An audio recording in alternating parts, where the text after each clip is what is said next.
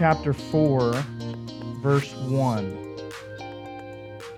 Last week, we spent a little bit of time looking at the end of chapter 3, really most of chapter 3, at the nature of God's judgment.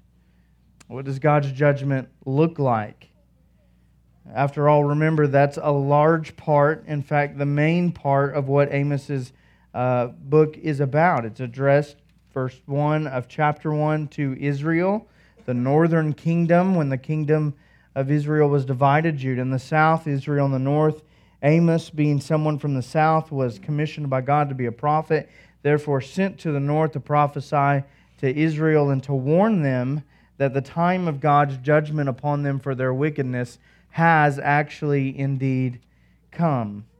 And so last week, actually, all through thus far, the first three chapters, we've been considering God's judgment issued out in various ways and for various reasons. And last week, we considered the nature of that judgment that it was, number one, public.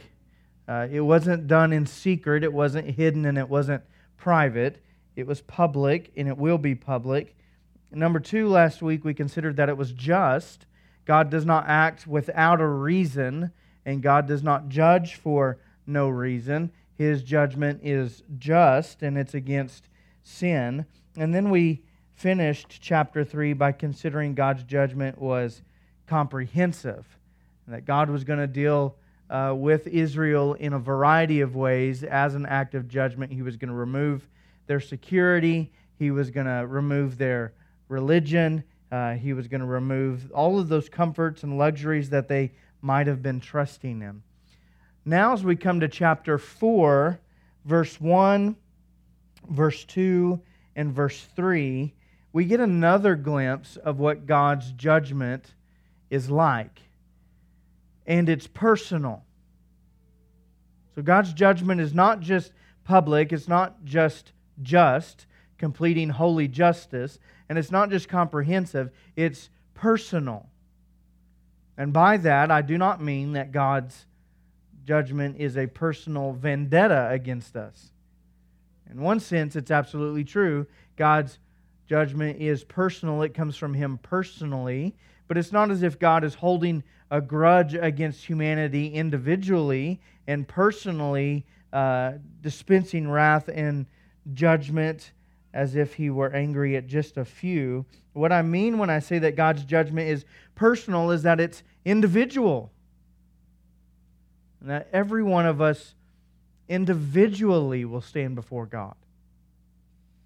That's often a concept often a principle, often a teaching that we know. It's, it's sort of implied when we talk about God's judgment. It's sort of embedded or it's sort of the undercurrent of everything else that we contemplate and have contemplated and said in the first three chapters of Amos. But I believe here in chapter 4, God begins to make that just explicitly clear that though a whole people and though a whole nation may be guilty before God, it will be individuals who stand before Him and give an account.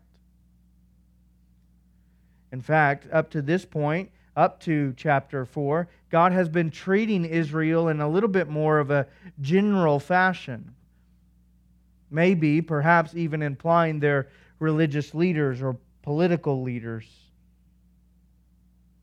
But today in chapter 4, he turns his attention and says it's not just Israel generally that will be judged, it's the individuals of Israel that will stand before God. I think that's the intention behind the first three verses of chapter 4. So look with me in Amos chapter 4, verse 1.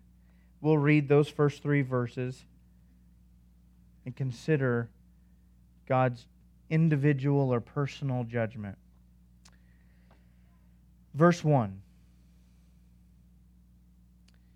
Hear this word, you cows of Bashan, who are on the mountain of Samaria, who oppress the poor and who crush the needy, and who say to your husbands, Bring, that we may drink. The Lord God has sworn by his holiness that, behold, the days are coming upon you when they shall take you away by hooks, even the last of you with fish hooks. And you shall go out through the breaches, each one straight ahead, and you shall be cast out into Harmon, declares the Lord. The first thing to consider this morning comes in verse 1 as we consider God's judgment upon individuals or God's judgment being personal, it means it's direct. And God does something very unique at this point in chapter 4, verse 1. He's addressing a very specific and very select group of people that's within Israel. Not only are they very unique, uh, uh, select, they, they're very abnormal indeed unique. He begins by calling them cows of Bashan. It's one of those metaphorical terms that can almost be used as a title to refer to a group of people. In the Hebrew, that word cows, or the singular form, cow, is strictly feminine. All Hebrew language, every Hebrew word has a feminine or masculine component. There are no neutral words in Hebrew. As you can suspect, most Hebrew words are masculine, but occasionally there are feminine words that are used or feminine forms of words that are used, and they're meant to convey certain things. And this is one of those feminine words.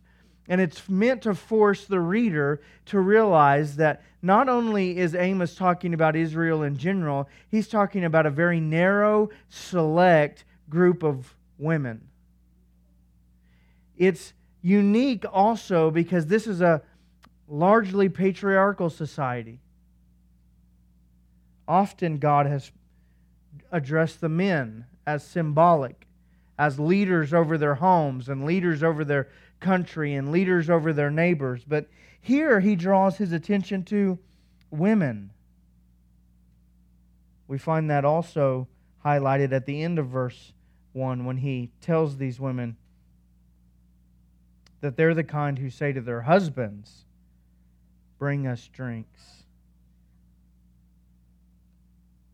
So, Amos, God through Amos, forces us to look at a very narrow and specific group of women. And then he further emphasizes their uniqueness when he calls them not only cows, but cows of Bashan. Bashan was a region at the time, it was east of the Sea of Galilee. It was known explicitly as fertile country, prime farmland, prime grazing land. And many agree that over time, it not only carried the meaning of a region, it carried the meaning of prosperity because it was such a fertile place. Much like you and I will use uh, the phrase, uh, they live in Beverly Hills or they live in Manhattan. And that phrase not only denotes a region, it also denotes a sense of stature or reputation or even wealth. Such was the same at this time. To be called an individual of Bashan either meant that you were from that region and or that you were just someone who was prosperous, well off, and wealthy. All of a sudden in Amos chapter 4 verse 1 we find God going from this very general idea and very general uh, addressing of the nation of Israel and maybe by extension their male religious leaders to now addressing these cows of Bashan, these wealthy women who did nothing but live in their luxury, live in their comfort, and presumably stuff themselves like cattle. No concern for life, simply doing whatever their instinct or fleshly impulses wanted them to do. I think the point here in addressing these women is not so that we would look at it today and say, God's addressing just this, this group of women. I think the point coming from God is to say, nobody is immune from God's judgment. You can be the king of Israel. You can be the religious leaders of Israel. You can be the leaders of your household. You can also be the wealthy women who think that they won't have to answer to anybody because they simply live the life that their husbands call them to live. God says that is never the case. Every individual will give an account before Him. Nobody, nobody is immune from God for any reason. I think that's further highlighted through the rest of verse 1. These, these wealthy women, they're further described with four other statements. I call them the who statements because that's how these phrases begin. First, they are the women who are on the mountain of Samaria. Likely, this is metaphorical again.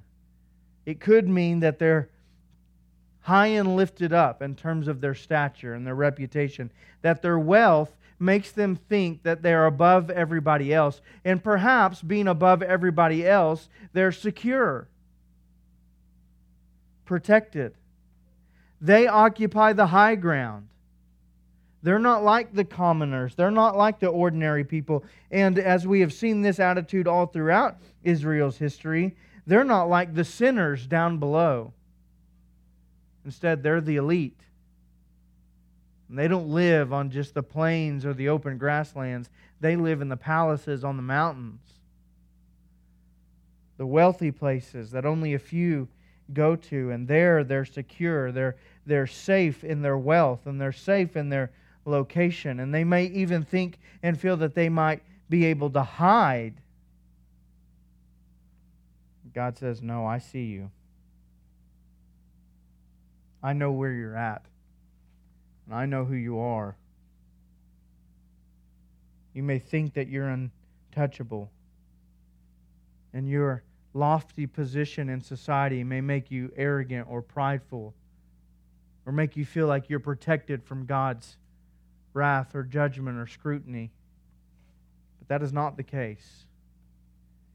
Your cows of Bashan, wealthy women living in luxury, stuffing yourself with no concern, thinking you're protected on the mountain, and indeed you are not. Number two, he says, You're people who oppress the poor. Really, this uh, beginning verse here in chapter 4 follows with a lot of similarity the same sort of pattern that we saw in chapter 1 and chapter 2 when God began his message through Amos by pronouncing judgment and condemnation on all these pagan nations. Remember, he says, For, for three transgressions and for four I will not revoke the punishment because you did something. It carries the same kind of uh, judgment like pattern, and it carries uh, with it or, or embedded in the verses the same sort of issues that these other nations are being judged for. In fact, they're the same sort of things if we went back to chapter 2 and looked at, looked at Israel's uh, guilt or Israel's sin. They're the same things that were mentioned for the whole nation of Israel. They are oppressing the poor, which, if you remember from Amos 2 and part of Amos 3 now, that, that means more than just neglecting the poor. That means perverting justice, denying them aid when they need aid, generally having no care whatsoever for them. It's not a passive statement, it's a proactive statement. You are actively oppressing those less fortunate than you the poor of your society, you don't just look down upon and disregard, you actually oppress them to your own selfish gain and indulgence. And you remember back in chapter 2 why that's a big deal? It's because it's so opposite of the character of God. God is a God who cares for the poor, right? He doesn't just care for the poor financially or, or, economically or even socially, though that is true. The Old Testament is packed full of references and commands where he instructs his people you should definitely care for the poor in your land to the degree that even the way you harvest your crops should be done mindful of the poor who might come up and glean what's left behind. God absolutely cares for the poor. But don't our own souls demonstrate the fact that God cares for the poor? That's why Jesus says in the Sermon on the Mount, Matthew, in Matthew chapter 5, blessed are the what in spirit? The poor. Who recognize that they're poor because in recognizing that you're poor, you find that God cares for the poor. God cares for those who are less fortunate, even when it comes to their spiritual standing. Brothers and sisters, how much more so should that be of the people who profess to be the people of God? Aren't we to hate the things that God hates and love the things that God loves and do the things that God does. Isn't that what it means to be godly? Isn't that what it means to be Christ like? Isn't that what it means to be sanctified? Isn't that what it means to be given a new heart and a new life and new desires when we're born again? We're now after the likeness of our Father, and our Father cares for the poor. And so if we profess to belong to the Father, we also ought to care for the poor. What's going on in Amos chapter 4 is they think that they're the people of God bearing the name of Israel, but they actually are not like God. They're like the other pagan nations who do the exact same thing. Oh, heaven forbid that you or I profess to be a Christian and then act just like the pagan world around us and not like our Heavenly Father. Because that's what they're doing. They look more like the ungodly nations around them than they do like their God. So they proactively oppress the poor. it goes further. We often find this in Amos. The, the transgression just intensifies, right? They not only oppress the poor, number three in verse 1, they crush the needy. Again, this is kind of like what we saw in chapter 1 with the pagan nations. It's excessive cruelty. Not only do they deny the poor justice, not only do they deny the poor aid, but those who, who can't even care for themselves, the needy, a, a different level, other not just poor who are struggling to get, get by, though they're struggling with all their might. These are the needy who can't care for themselves. They can't look out for themselves. And instead of helping them, what do, what do these women do? What are they guilty, what are they guilty of? Crushing them. Didn't we see that language not too long ago? Chapter 2, verse 7. God is going to punish Israel because They'll sell the needy for a pair of sandals and trample the head of the poor into the dust, turn aside the afflicted.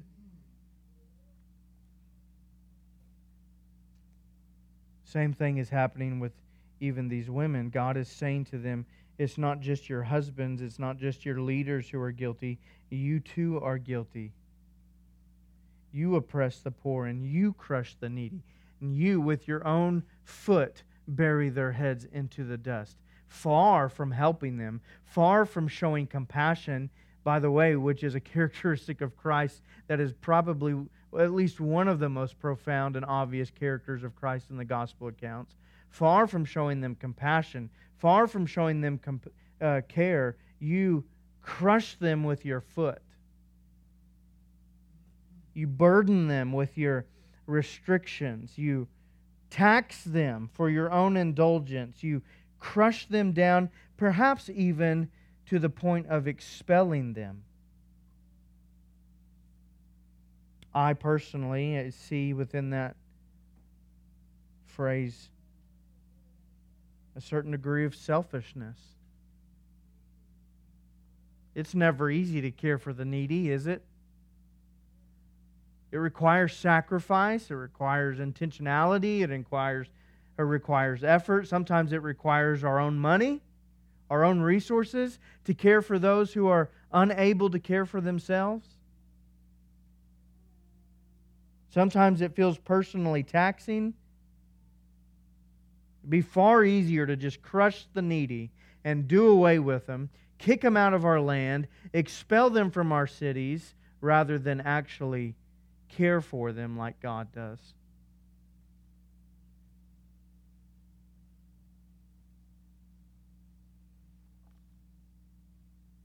Lastly, God says, number four in verse 1 You're women who say to your husbands, Bring that we may drink. The problem here is the drinking. And I'm not saying drinking alcohol, period. If you go back to chapter 2,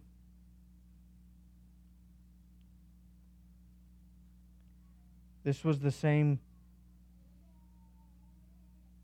issue of Israel, chapter 7. I mean, chapter 2, verse 7, verse 8. God's laying out these sins, and at the end of verse 8, one of the things he holds against Israel is that in the house of their God they drink the wine of those who have been fined. That, that should not be away from our minds as we consider this very same, very familiar phrase in chapter 4, verse 1. They're looking to their husbands and they're saying, Yes, bring all the drinks let's continue to celebrate and let's continue to party and let's continue to be merry. And just like I said in chapter 2, verse 8, the same thing is true here.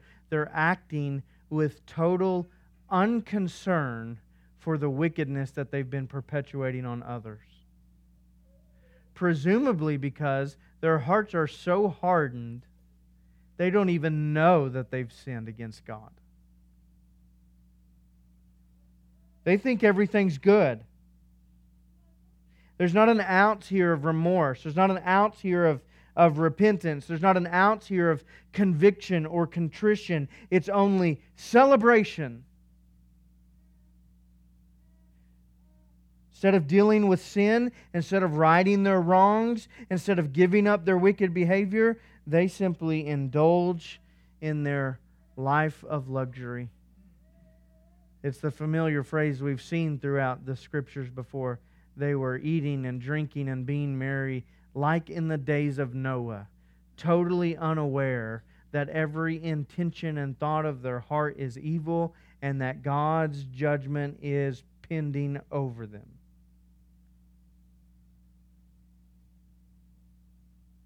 I don't know if you're like me, but I have confessed to God many times in life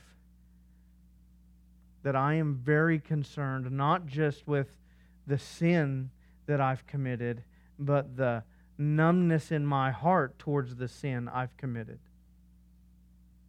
Because before long, if you begin to think that your sin is not a big deal, you will find yourself just like these women eating and drinking and being merry and throwing celebrations, totally unaware of God's displeasure towards your entire way of living.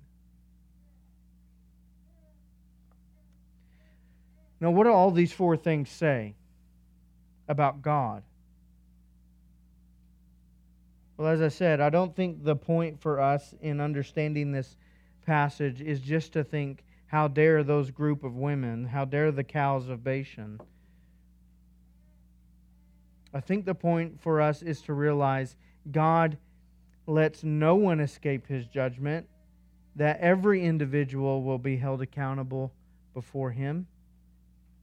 And then as he walks through these things that he knows about them, oppressing the poor, crushing the needy, celebrating in the face of their wickedness, I think it's this unmistakable lesson that nothing is hidden from God's sight.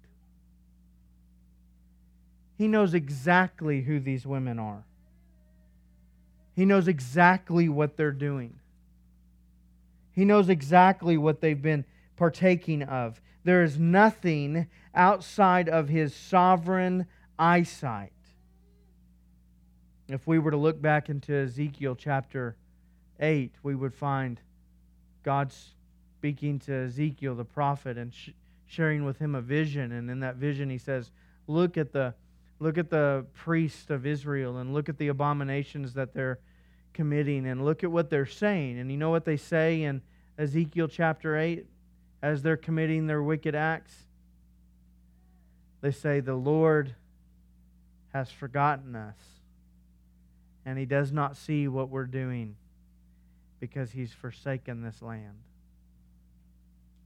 It's easy to think that God is simply forgetting to watch us, that God doesn't see the secrets of our hearts and our minds that actually we're getting away with our thoughts and we're getting away with our motives and we're getting away with our actions. It's easy to fall into the same tempting mindset of those priests in Ezekiel chapter 8. God doesn't see, God has forgotten. We can do whatever we want. The point is here God knows definitely who you are, God knows definitely what you're doing. God knows definitely what you've done. And as Hebrews chapter 4 says, no creature is hidden from his sight. All are naked and exposed to him to whom they must give an account. You women of Israel, you wealthy women up on the mountain of Samaria, thinking that you're secure, thinking that you're better than everybody else, thinking that you might escape God's judgment, thinking that you might blame your patriarchal leaders for your compliance with sin in the land, you are by no means going to be immune from God's standard of holiness. God knows you. So his judgment is personal, and we know that because it's direct number or verse 2 and verse 3, number 2, God's judgment is not just direct, it's devastating. It's devastating. In verse 2, we're told something very serious. The Lord God has sworn and he's sworn by his holiness. I contend personally that there are few things more important in the scriptures than God's holiness. It's the in my understanding the one attribute that defines and touches and informs all the other attributes of God. Yes, God may be wise and good and loving and and and kind and wrathful and just and all those other things, but holiness is the one all encompassing attribute, the umbrella attribute of God that therefore qualifies all the other attributes. He's not just uh, possessing love, he has a holy love. And he doesn't just have wrath, he has holy wrath. And he doesn't just have justice, he has holy justice, which means it's pure, it's distinct, it's set apart. It is unlike anyone or anything else. That's why God being defined as a holy God is one of his most important descriptors. Because when you and I hear that God is holy, we should automatically think not just purity and not just perfection, but entirely other from us, in a different class, all by himself. That's what it means for God to be holy. And thus, all his attributes are marked by that holiness. His love is of another kind, and his wrath is of another kind. So when we find God swearing, and furthermore, making a vow or an oath or swearing by his holiness, it's meant to convey to you and I the significance of what God thinks about the situation and what God is doing about the situation. It makes you think also back to Hebrews when the writer of Hebrews tells us that when God made a covenant before Abraham, since he had nothing or no one greater by whom to swear to Abraham? He swore by himself. Essentially, looking at Abraham and saying, I'm going to make this promise to you, this covenant with you, and here's your guarantee that I'll keep it. I swear by my own character. So, by two unchangeable things God's inability to break his promise and God's inability to lie, Abraham might have certainty. The same principle applies here. Since there's no one nor nothing greater by whom God could swear, he swears to Israel again, this time swearing by his holiness, yet not in a covenant to deliver them or give them a land or make them a people, but to punish them. Brothers and sisters, friends, God does not treat sin lightly. God does not simply ignore it.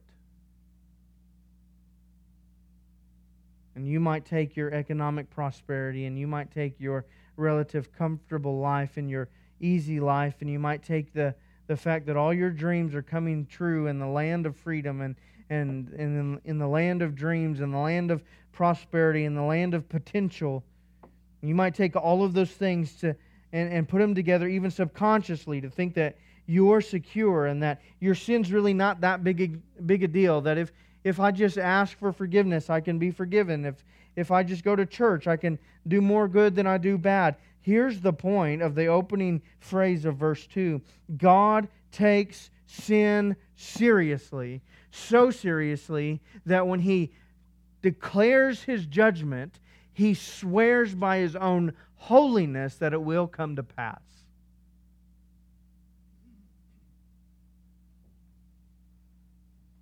Don't grow complacent. Don't grow comfortable. Don't neglect. God does not take sin lightly, and thus his punishments against sin are not light he swears by his holiness that, look in verse 2, the days are coming upon you when three things will happen very quickly. First, they're going to be carried away. The verse actually says, They shall take you away, they being your enemies, and taking away being against your own will. You're not going to want to go. You want to keep your wealth, you want to stay on your mountain, and you want to keep your lifestyle, but they, your enemies, are coming, and against your will, they, were, they will carry you off. They will take you. Regardless of what you say, regardless of who you are, regardless of what you do, they will take you. Then he says, They will take you away with hooks. This is one of the more difficult phrases to interpret in Amos's work. Uh, the word for hooks, and then the uh, subsequent word in verse 2, fish hooks. And your Bible might actually have different variations of those words, different translations of those words, perhaps even footnotes in, uh, with those words. That word specifically, fish hook, by most accounts, seems to be a word that we have lost its understanding of. And so some take certain category or cer- certain components of that word and they piece it together and they come out with this word fishhooks, but it, it's a debatable word to some degree. So is the word hooks what is meant when God says to these women, You will be taken away with hooks? Now, if we wanted to just think in, uh, in our own frame of reference, we might think military weapons, uh, perhaps a hook on the end of a, a spear or, or some sort of a weapon like that. But the context doesn't allow such explanations, and does, it certainly doesn't allow them easily because God is using a metaphor with these women, and the metaphor is that of cattle. So I think there are two plausible explanations for why we should take the word to be the word hook and what the word hook means. And it's all of that to come back to tell you this. It either means first, you will be carried away with hooks, just like butchered cattle get carried away with hooks. I don't know if you know anything about butchering cattle. It's kind of fascinating to me, but once the animal is taken care of and processed up, it's often hung on hooks for periods of time and then moved around via such ways. Some think it means that you will be butchered like cattle and carried off like butchered cattle on hooks.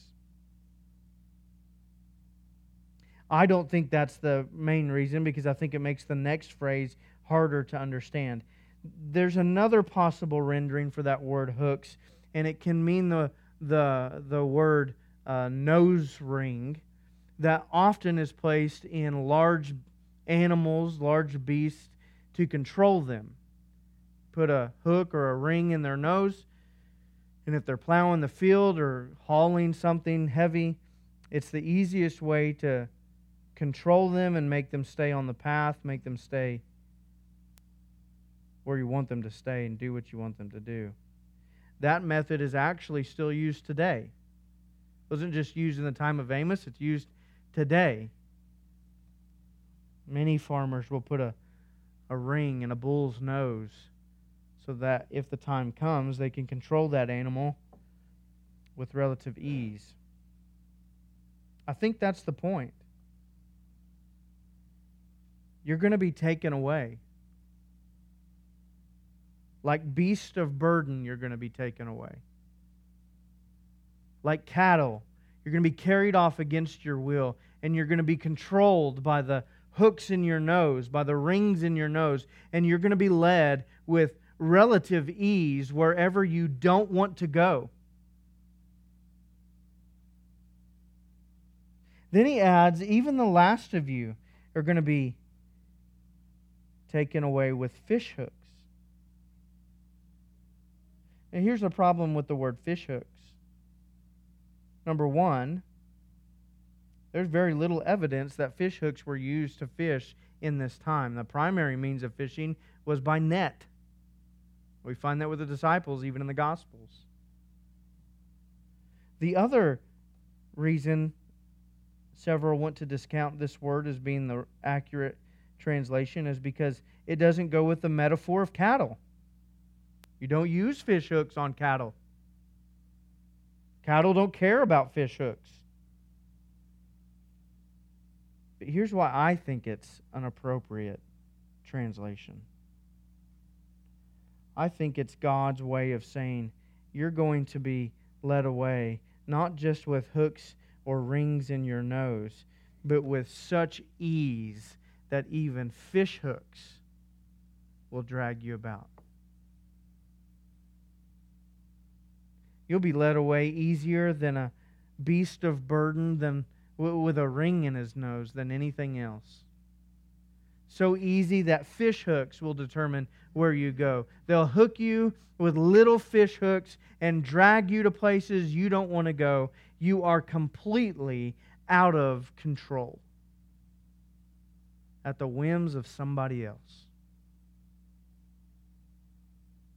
You'll be taken away. Secondly, the next thing that shows that God's judgment is devastating, he says in verse 3 You shall go out through the breaches.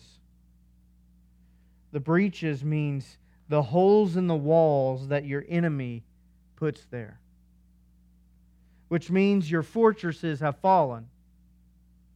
There's no more security, no military defense. There's nobody to come to your aid. There's nobody to come to your defense. And in fact, there's not even going to be a need any longer to use the gate through your wall, the gate to your city, because the breaches are going to be so wide and so open, they're just going to lead you through the wall itself.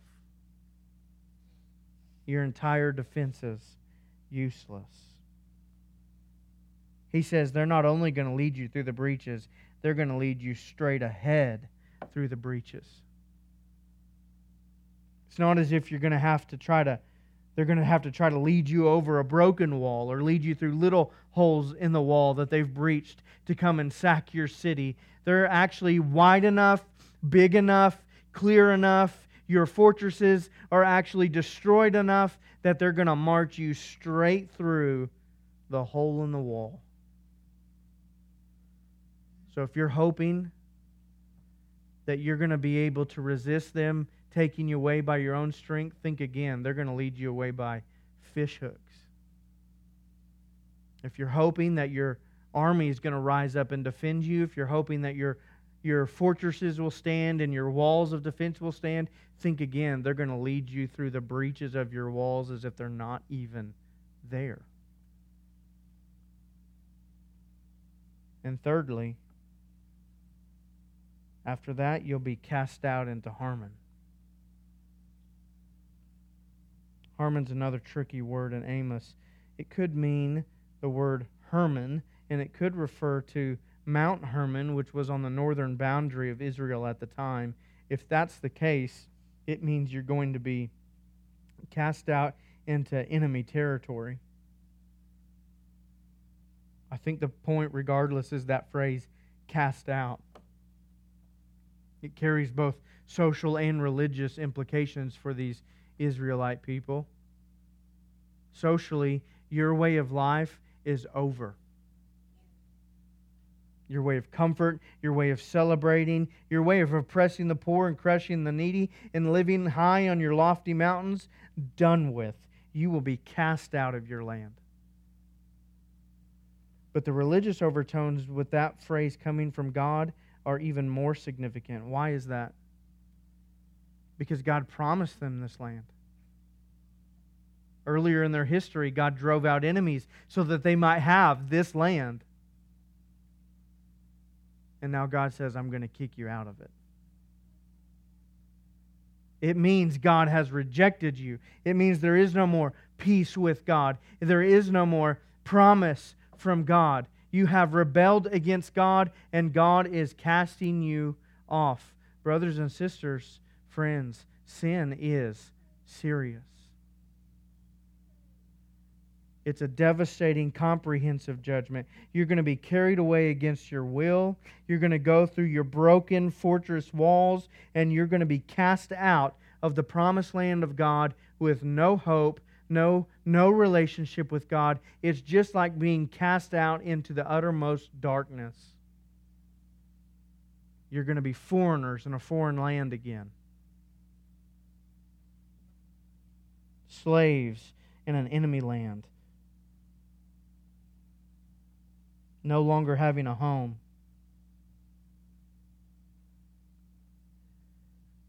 So, as I said, God's judgment is personal. And since it's personal, it's direct, it's also devastating. It's directed to the individual of whom God knows all things, even the secrets of our hearts. And it's devastating because it's going to result in life being turned entirely upside down as you know it. But something else is coming in chapter 4. God tells of a time in chapter 4 when he offered Israel repentance. And he's actually offered them repentance for generations. As we'll see in chapter 4, the problem for Israel is they refuse to repent. But here's what I'm trying to say to you and I today the offer of repentance still stands for us. You see, you might find yourself guilty and you might be feeling the weight and the burden and the heaviness of God's pending judgment on you this morning, which, by the way, isn't so much a future thing as it is a present reality that you and I need to realize. Because what does Jesus say in John chapter 3? Not just that God so loved the world that he sent his son, which hallelujah that he did, but he also goes on to say that the wrath of God remains on those who do not believe in Jesus now the wrath remains. It's presently there. And the only way for it to be alleviated is through Christ, who, by the way, was carried off by his enemies on your behalf. Just like the judgment that these people were going to face, being carried off with hooks, our Lord was carried off, wasn't he? Only he wasn't abused with hooks, he was abused with nails. And these people who, who face God's judgment in verse 3, they had no defenses to call upon. Just like our Lord, who didn't call down his defenses, but willingly went to the cross. You see, that's the difference. These people will be carried off against their will. Christ was carried off according to his will so that he might endure the judgment that these people deserve, that you and I deserve. So that we wouldn't be cast out of God's favor or God's love, but instead, through Christ, we're welcomed in.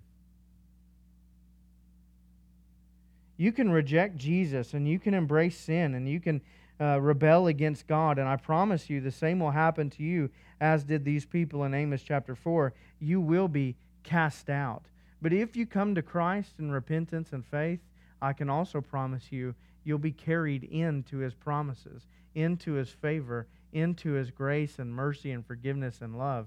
And you, though guilty, and though God knows all your guilt, just like he knows all the guilt of the women in chapter 4, verse 1, will still pardon that guilt through his son Jesus. You see, we are just like these women and we very much so deserve devastating judgment.